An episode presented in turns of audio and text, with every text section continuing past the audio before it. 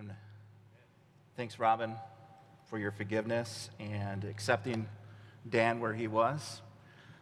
I was going through a hard time myself um, just not that long ago, and it was Dan and Robin who I reached out to, who you guys were there, and I'm just so thankful that you've been a part of this body and that we get to journey together. You've taught me how to um, have fun in marriage, and we have secretly watched you for a lot of years. Love on each other. And one thing I've learned, and I'll just pass this on to everybody you know, if you want to grow an area, find someone that's doing it better than you and watch them, study them. I wanted to get good grades when I was in Bible college, and there was a guy on, a, on my floor, he happened to be our RA, Paul Herkman. And Paul, Paul studied the Greek. He would spend all night long drinking coffee refill after coffee refill at the local Perkins. And I knew that if I was going to learn the Greek, that um, I could learn from Paul. And so I would join him on many of those Perkin trips. I wasn't a coffee drinker then, but I had my share of water refills. And we stayed up all night until the school opened in the morning where we could go back because um, they would lock down the school after a certain hour and you weren't welcome back into the school. So we would stay out all night and just doing um, exercises in Greek over and over. And we both ended up getting an A in that class, but it's funny because I look at where he's at now, I look where I'm at now. He is a part of an awesome um, ministry that is raising money for missions, very well known in the Christian community. Um, and he helped me to grow. And there are people like Paul, there are people like Dan and Robin in my life who have had an impact. And so I encourage you, find people like that, mentors, individuals that are doing good in an area that you want to do good in Get together with them regularly, have a cup of coffee, develop a relationship with them, and you'll see yourself grow too. How many know that's good stuff? Amen. Amen. So we're at the second to last um, chapter of the story series, and I would like to have the ushers come at this time and, and hand out the notes. If you didn't get the notes when you came in, just raise your hand, and they'll get you a copy of the notes and a pen if you need one.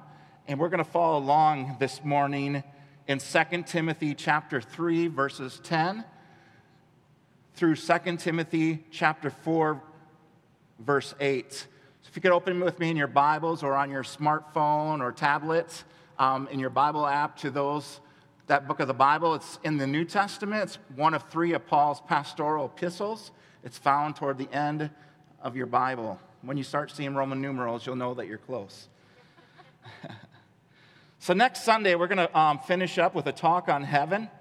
How many know that would be a good talk?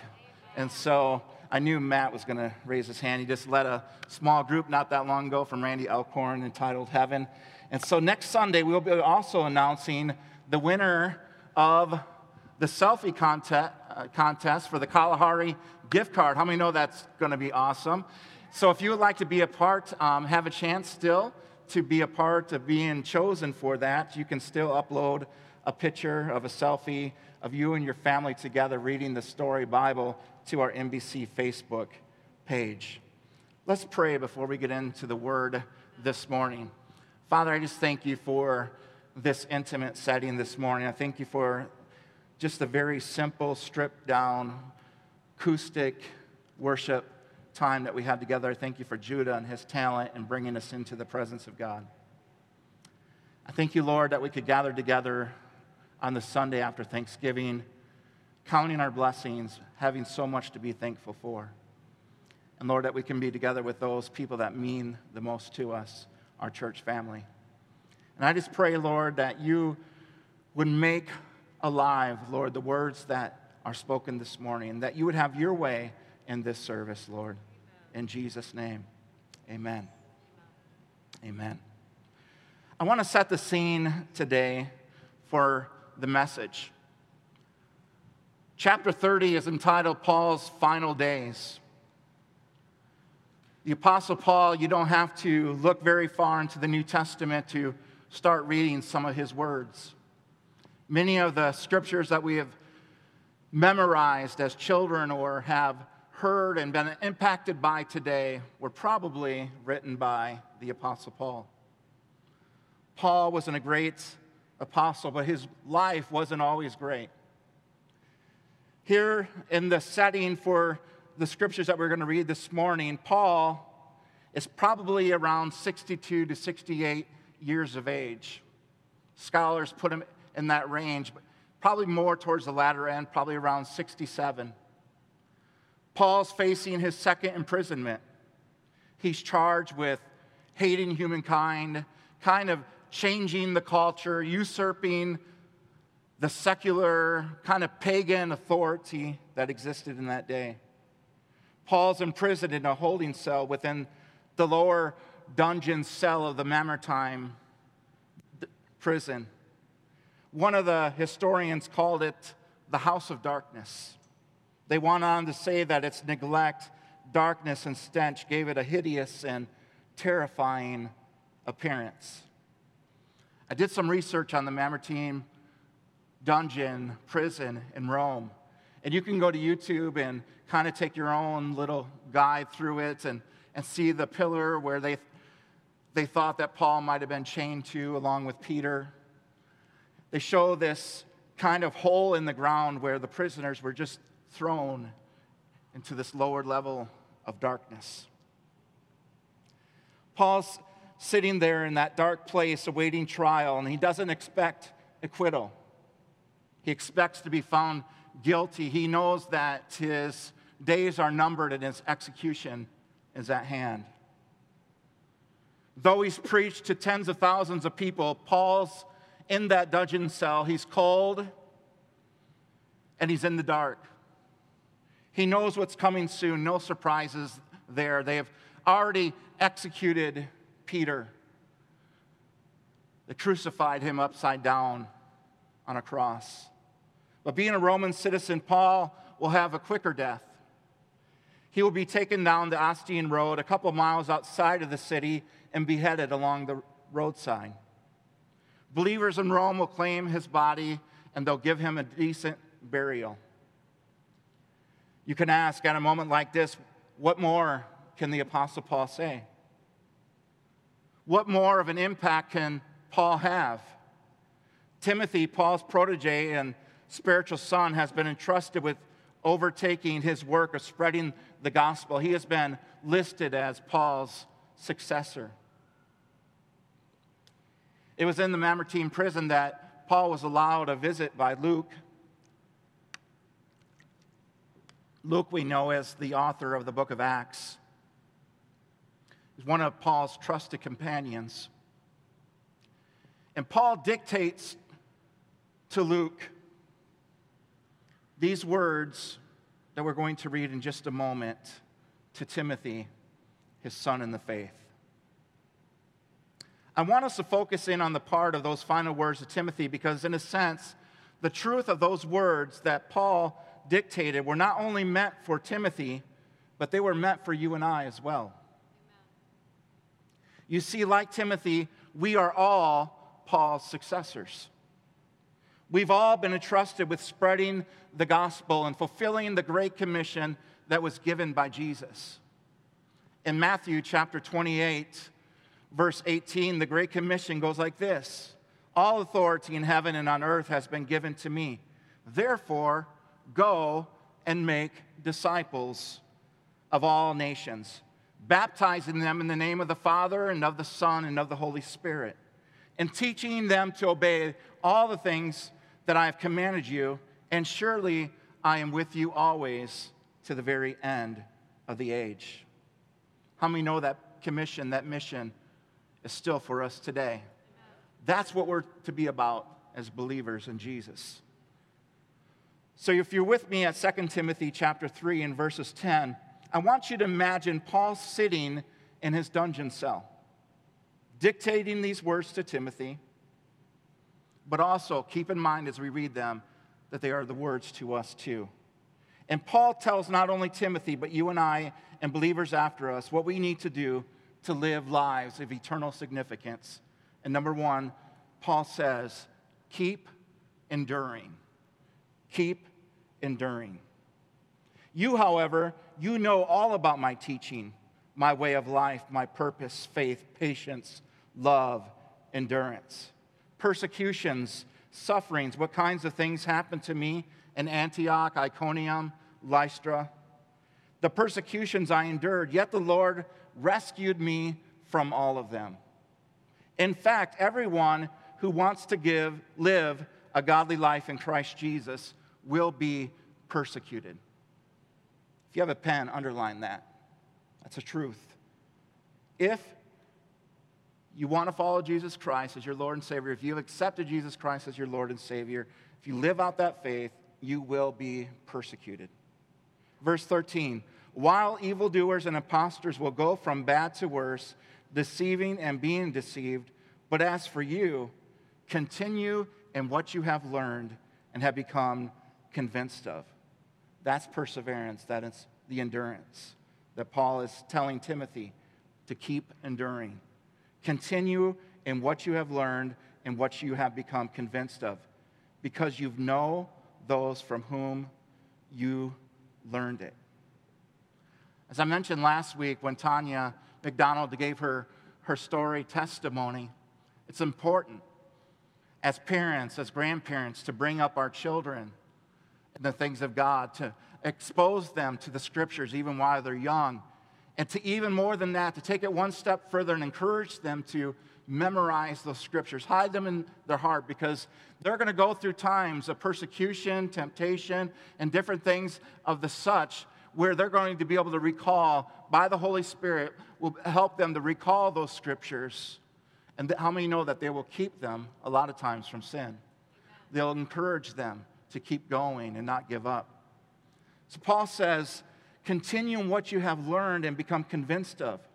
He also talked about in those times of infancy. So it shows us that Paul and Timothy had spiritual examples around them.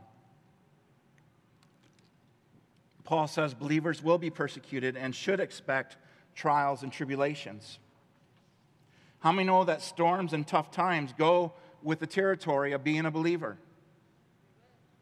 obeying Jesus in a fallen, sin filled world is going to mean that you are countercultural, that you will go against the flow. It means that you will ultimate, automatically stand in opposition to many popular or politically correct choices. And that can be hard at times. But Paul tells Timothy and you and I to persevere through such persecution to follow his example of endurance and to depend upon God. Trials will come your way, but in spite of them, continue in the things that you've heard and have become convinced of. At work, you may be expected to compromise your convictions for the sake of the sale. Paul would say, keep enduring. In your friendships, you may be made fun of for your faith, maybe for a conviction that you have. But Paul would tell you keep enduring. In your dating relationship, you may be pressured from the outside to commit acts that you shouldn't have, to go beyond boundaries that you have set. And Paul would say, keep enduring. In your marriage, you may be tempted to stop putting the needs of your spouse above your own, but don't do it. If you want to show the world how wonderful a marriage can be, when lived out according to God's plan, keep enduring. I got a haircut recently. I think she cut a little bit more than what I wanted her to, especially in the front. I think it's because I interrupted her cigarette break. And um, she was going out, and I said, She said, Can I help you? And I said, Yeah, can I get a haircut? And she's like, I guess. And I apologized and apologized to her, and said, I'm sorry for taking your break. She said, It's been a tough, tough day. And we got talking, and um, she asked me, Are you married? You have children. How are you going to be spending Thanksgiving? Just some surface talk. And I said, Yeah, I've been married. She said, For how long? And I said, 21 years. And she said, Wow. And um, she just was like blown away by that. And we got talking about that. And and she said something that just meant a lot to me. She said, I can just tell in just the short time that we've had together um, that you love your wife and that you're a good dad. And people are watching. People are watching. They watch your words and how you treat others and how you treat your spouse, how you treat you, your children. It's a part of this endurance. Keep loving, keep giving, keep sacrificing, because God will bless your commitment to each other, and the world will take note. Paul is saying we must remember that making Jesus Lord of our life means obeying Him in every area of life. And there are going to be challenges for doing so. We will face those challenges on a regular basis, and this should not surprise us. Because Jesus said in John chapter 15, verses 18 through 21, if the world hates you, keep in mind it hated me first. If you belong to the world, it would love you as its own. In other words, if you are like the world, the world will accept you like its own, but you're not. As it is, you do not belong to the world. But I have chosen you out of the world. That is why the world hates you. Remember what I told you a servant is not greater than his master. If they persecuted me, they will persecute you also. If they obeyed my teaching, they will obey yours also. They will treat you this way because of my name, for they do not know the one who sent me. Friends, remember this there is no crown without a cross. There is no reward without a risk or sacrifice. And there is no victory without a battle. All of us wonder when going through dark times if it's worth it. But Paul says it is. It wasn't that long ago, I think just a few months ago, Roger, if I'm correct, you had told me about the Apostle Paul movie um, that was out in the, the theaters for just a short time and encouraged me to go. And I went, and it showed the life of Paul and showed these parts that I'm talking about this morning. And I was just blown away by the endurance that Paul had despite all the things that he went through. And I thought about in my own life times when maybe I've gotten hurt in the church and I felt like giving up. You know what I'm talking about? Or things that didn't happen the way that I thought they should in the time period that I thought they should. Or God didn't answer my prayers in the way that I had envisioned He would. And how at those times that, you know, to be honest, I thought, man, is this worth it? And then you look at someone like the Apostle Paul and being shipwrecked and beaten and um, all the things imprisoned being chained. And you think, here's a man up until his final breath didn't give up. What an example of endurance. What an example of endurance. You know, um, one of the verses, and I've, I've said this many times, and my wife quotes it off, often. Paul said in Romans chapter 8, verse 28, and this is a verse that we've just kept. It's one of those ones that you put on a post it note or you would just love to have as a screensaver on your computer. In all things, God works for good of those who love them. God works for good. He doesn't work for bad for you. He loves you. He's a good father. He works for good for those who love him, who've been called according to his purpose. He doesn't give us what we want, He gives us what's best. Thank God we do and don't know the future. You know what I'm talking about? Thank God we do, but we don't know the future. In life, there are many things we don't know. We don't know the future of the economy. We don't know when and where terrorists will, you know, set off their next bombs. We don't know when or where the next natural disaster or what it will be will happen. We don't know the moment our life will end. However, thank God we can endure anyway because we do know the future. We do know as believers what comes last and what comes after that. The Bible tells us that at an unspecified time in the future, a time known only by God, Jesus Christ will return to this earth and bring history to an end. That we do know. We do know that he will separate the people who have believed in him from those who have not. Those who have rejected him, the Bible tells us, will be cast out forever into the lake of fire. But those who have believed in him will be with him forever in eternity in perfected bodies in a new heaven and new earth. This we do know. That is the future that God has revealed to us, and it is enough, period. It is enough to give us confidence that one day our sorrows will come to an end, that our tears will be wiped away, and that the trials we encounter today are but light and momentary in comparison to that great day. This we do know. Until that great, Paul, Paul is calling us to endure and cling to, cling to the powerful promises that have been given in the word, like the one I just read from Romans 8:28.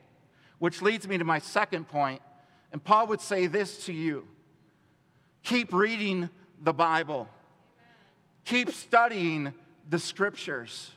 Keep hiding them in your heart. Keep reading. 2 Timothy chapter 3 verse 15 through 17 Paul writes this, "From infancy you have known the holy scriptures. Paul, you were brought up in a godly household. You have been taught the scriptures. You have been taken to Awana. How many know what I'm talking about this morning?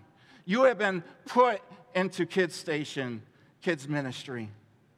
From infancy, you have known the Holy Scriptures, which are able to make you wise for salvation through faith in Christ Jesus.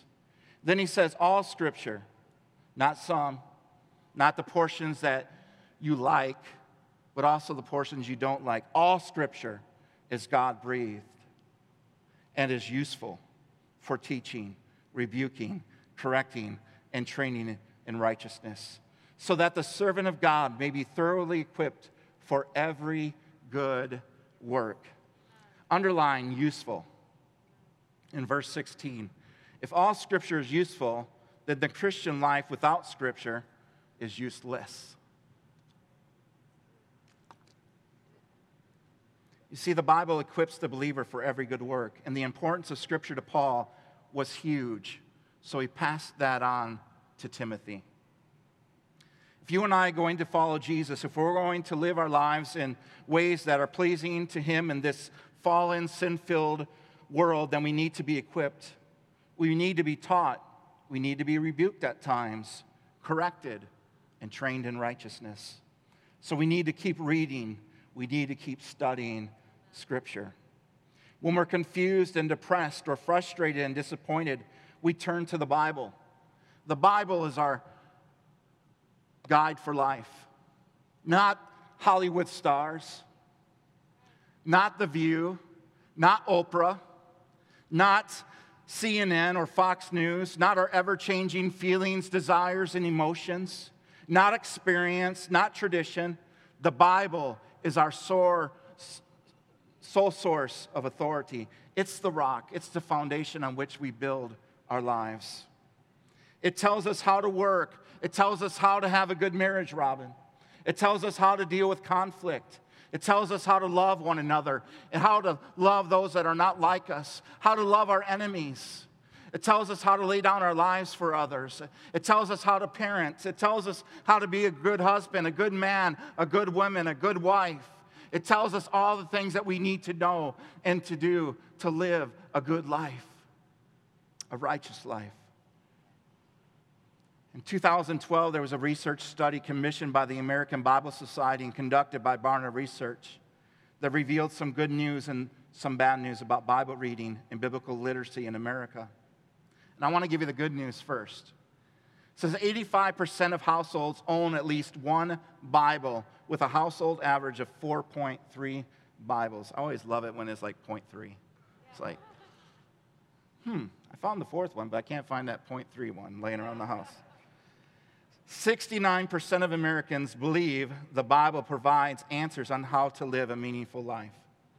But here's the bad news 36% of Americans read the Bible less than one year. Less than once a year. 36% of Americans read the Bible less than once a year. 79% of those who, surveyed believe they are knowledgeable about the Bible, but 54% were unable to identify the first five books of the Bible. This one is so perplexing. 46% believe the Bible, the Quran, and the Book of Mormon are different expressions of the same spiritual truths. Survey participants also indicated that their biggest frustration about reading the Bible is that they never really had time to read it. How many know that you have to make time? You have to schedule it. We have to read the Bible if we're going to be equipped to obey Jesus. Friends, living in, in a sinful, fallen world, it's the only thing that's going to keep us grounded. It's the only thing that's going to keep us from falling into the enemy's traps and lies. You have to know your word. You have to hide it in your heart. You have to teach it to your children and grandchildren. Third, Paul says, Timothy, keep enduring, keep reading the word, and next, keep preaching. Keep preaching. 2 Timothy 4 verses 1 and 2 says, In the presence of God and of Christ Jesus, who will judge the living and the dead, and in view of his appearing and his kingdom, I give you this charge. He gives them a charge. With authority, he says, Preach the word. Be prepared in season and out of season. Be prepared in season and out of season. I was thinking about that, and it doesn't necessarily just have to do with time. It has to do with this whether you feel like it or not. Preach the word. How many know that there's been times where God has brought a divine appointment to you, opportunity for you to share the gospel with someone? I know this has happened to me. And there's been times where it's been as clear as day, but I'm like, I just don't want to do it right now. And I read the scriptures and I see that Jesus was there too, but he did it. Remember the disciples? Lord, we're hungry. Tell these people to go away. How many would say that that was kind of out of season? They were tired. And they left at times and went and sought food, and Jesus stayed there and preached, shared the gospel, the woman at the well. Disciples come back and said, Lord, what are you, what are you doing? And he said, Man, you got your subs, you got your burger and fries, but that's not the food that I eat of. That's not what nurtures me. This is what nurtures me being about my Father's business and preaching the Word of God. In season and out of season. 1 Peter 3:15 says we must always be prepared to give an answer to everyone who asks you to give the reason for the hope that you have. But do this with gentleness and respect. I think that is so good. I would underline that gentleness and respect.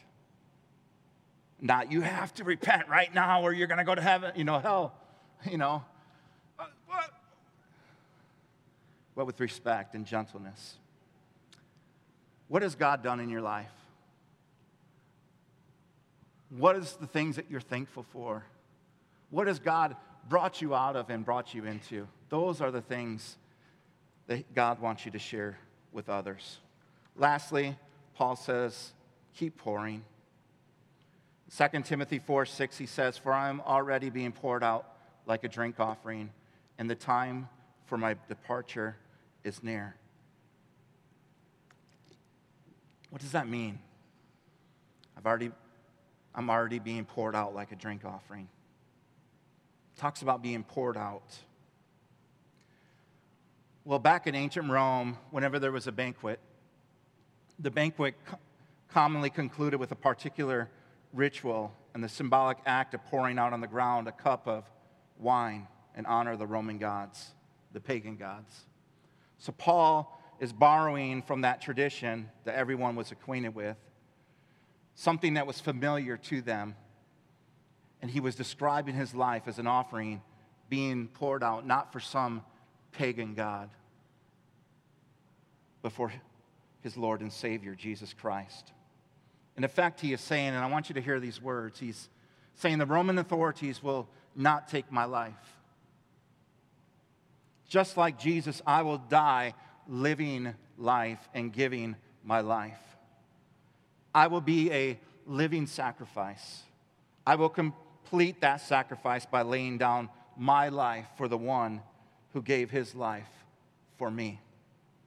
Like a drink offering, I am pouring out my life for Christ.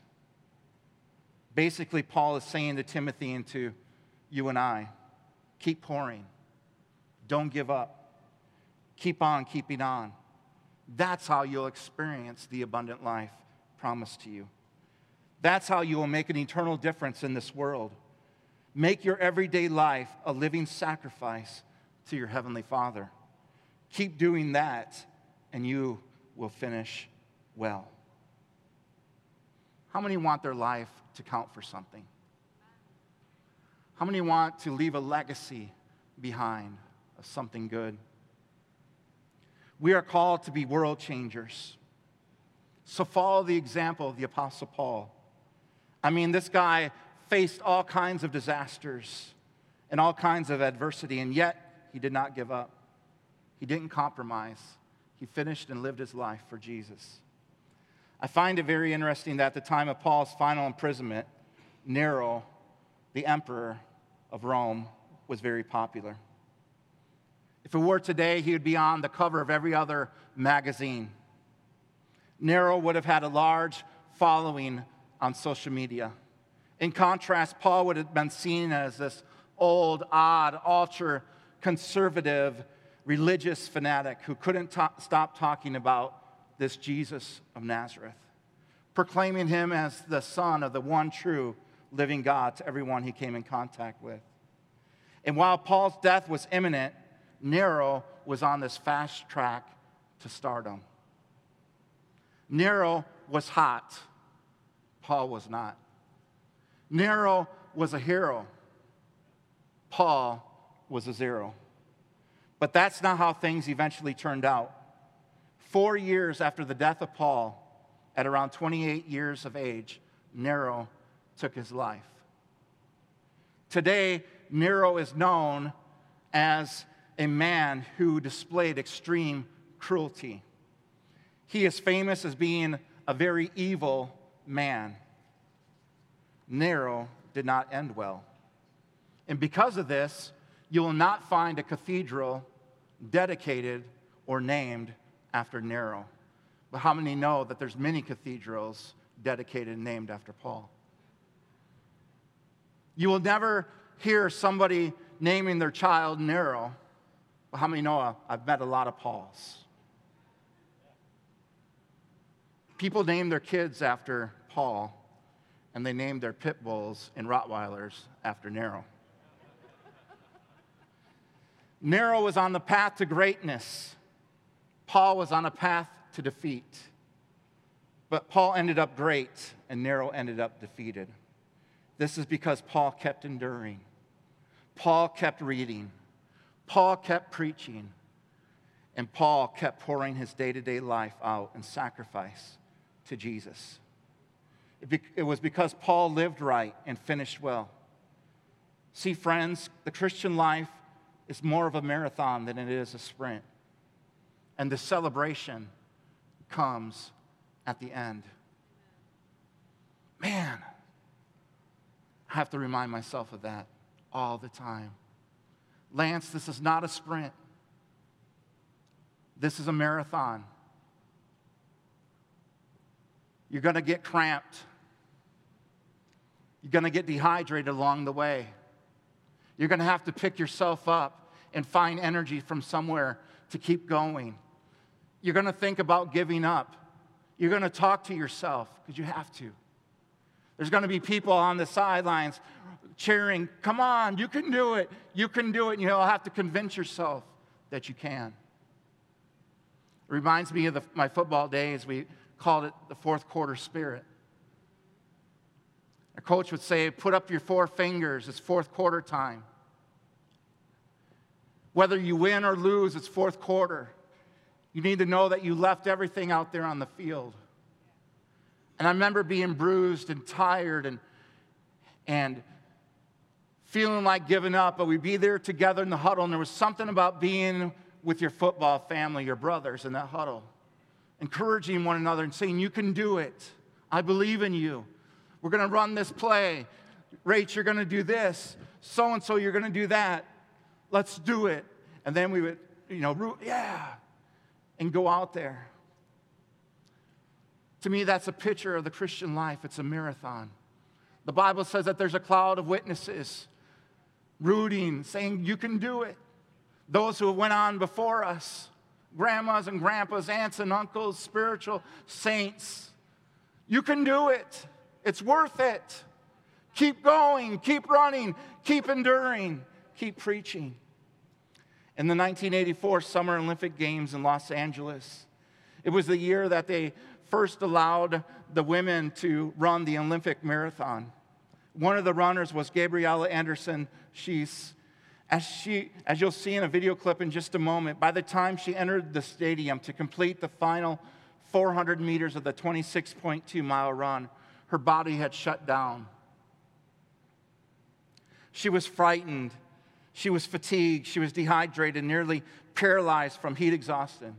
She struggled to stay upright. There were doctors um, on, on the sideline just waiting to step in and hold her up. She was waving them off because if they would touch her, she would automatically be disqualified, she knew.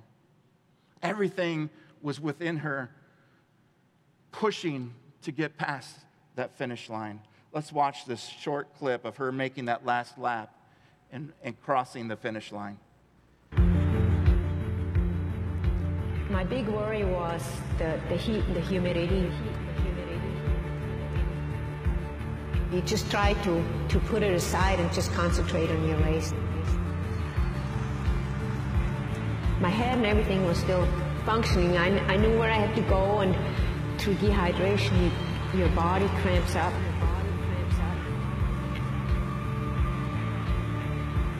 I kind of told myself, try to keep running, try to stay upright. My muscles just didn't respond.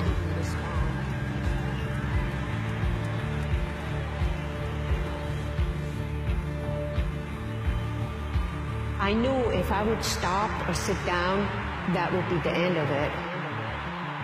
I just was determined to make it to that finish line.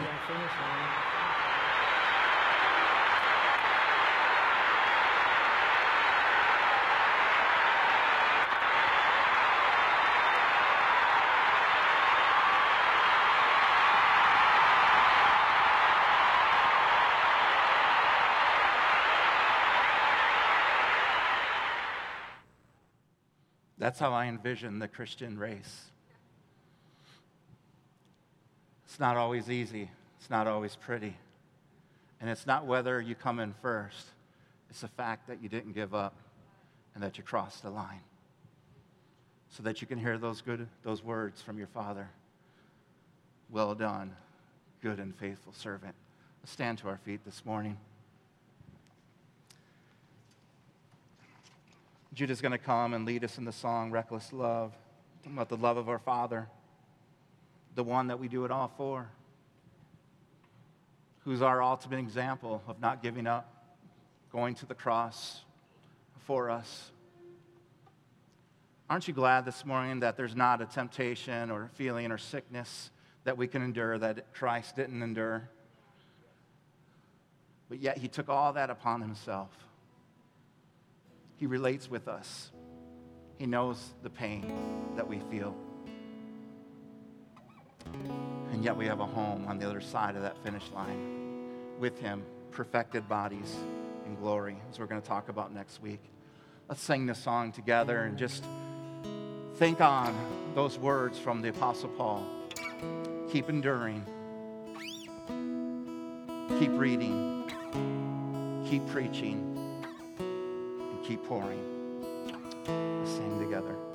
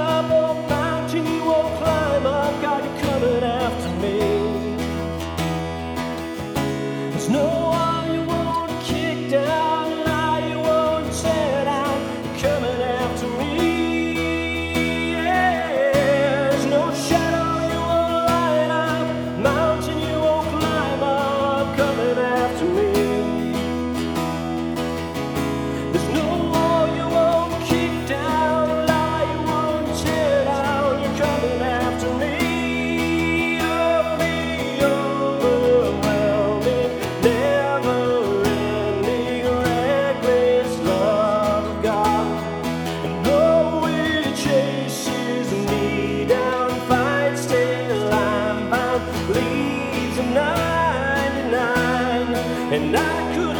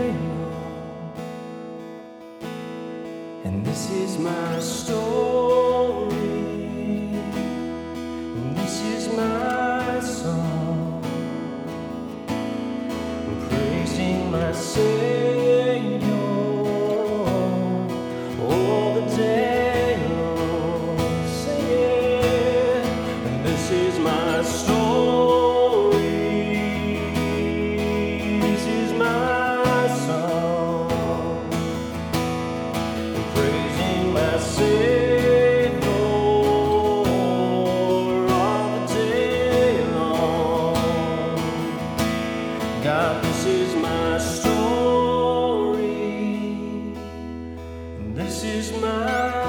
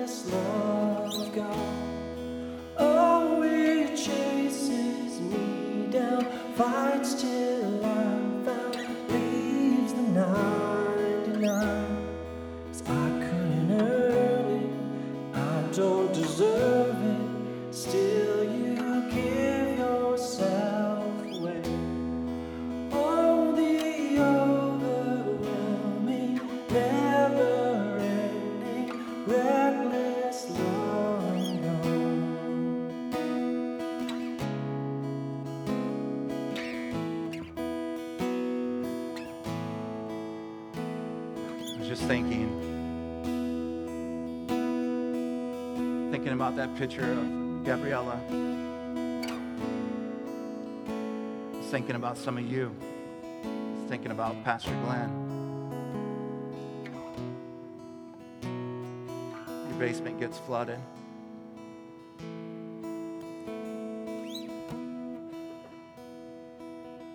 You have a sore on your foot that you go to urgent care and you think it's taken care of and it turns into an infection and they're talking maybe even amputation.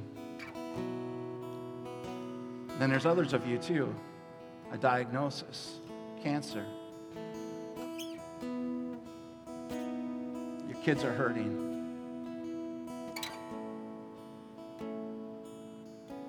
What do you do with all that?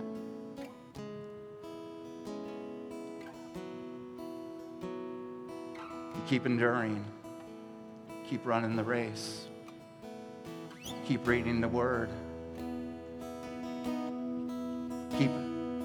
Putting into practice the promises and claiming those promises and holding your Father to them. Keep preaching. Not just on a Sunday morning, but you preach with your life and how you go through those things. And you keep pouring your life out every day as a living sacrifice.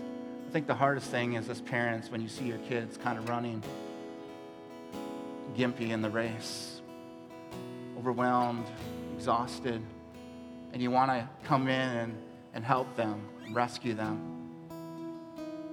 But you have to stay on the sidelines, just kind of encouraging them. Because the Bible says that we're all, there's a, a race that's been marked out for all of us. And we're to run that race with perseverance. We each have a race that we're running. We're each living out this Christian life in a different way, preaching in different environments, sacrificing in different environments, different people. You weren't meant to run the race of the person next to you, and they weren't meant to run your race. But we're each running our own race. But we all have our eyes on the prize. We're all going to cross the same finish line, and we're all going to spend eternity in the same heaven. What is God speaking to you this morning? What area has He challenged you in? We're going to do like we did last week. I'm going to give the benediction. The pastoral team is on both sides of the auditorium, and they want to meet with you and pray with you. But we're going to do that so that you don't have to contend with sound. You don't have to contend with coming up in front of your peers, do anything embarrassing in that sense. But if you want someone to agree with you this morning in prayer, I encourage you, I challenge you whenever there was an opportunity, when I was in my teens, my home church growing up, I remember I would make it a point to go to the altar every Sunday and pray, or to pray with someone, because we're in this together, amen? We're brothers and sisters in the family of God. So let's pray. Father, we just thank you for what you are doing, what you are speaking. Thank you for the endurance. We thank you for the models, Lord, that you've given us in this church body individuals, Lord, that keep enduring despite hard circumstances, Lord. Great examples for us, Lord, to look upon. And Lord, examples for us to be to others too, Lord. Thank you, Father, for that great cloud of witnesses that is cheering us on in this race. Father, we thank you, Lord, that we are not left alone, but we have you and your Holy Spirit that is guiding us, strengthening us every day. And we thank you for your grace to run this race together no matter what this world throws at us. We know that we have victory in you, Jesus. And Lord, I pray this morning that you go with us and that you give us the grace to keep running this race together. In Jesus' name. Let's extend our hands for the benediction this morning. The Lord bless you and keep you. The Lord make his face to shine upon you and be gracious to you. The Lord lift up his countenance upon you. And friends, may he give you peace, but not as the world gives, but supernatural peace. Amen. Encourage you to, to find someone and, and pray with them this morning. Pray with one of the pastoral team members. The service is concluded. We just encourage you to seek the Lord and respond to him. And don't forget, next week we're going to conclude with a, sto- with a story message on heaven. Amen. God bless you.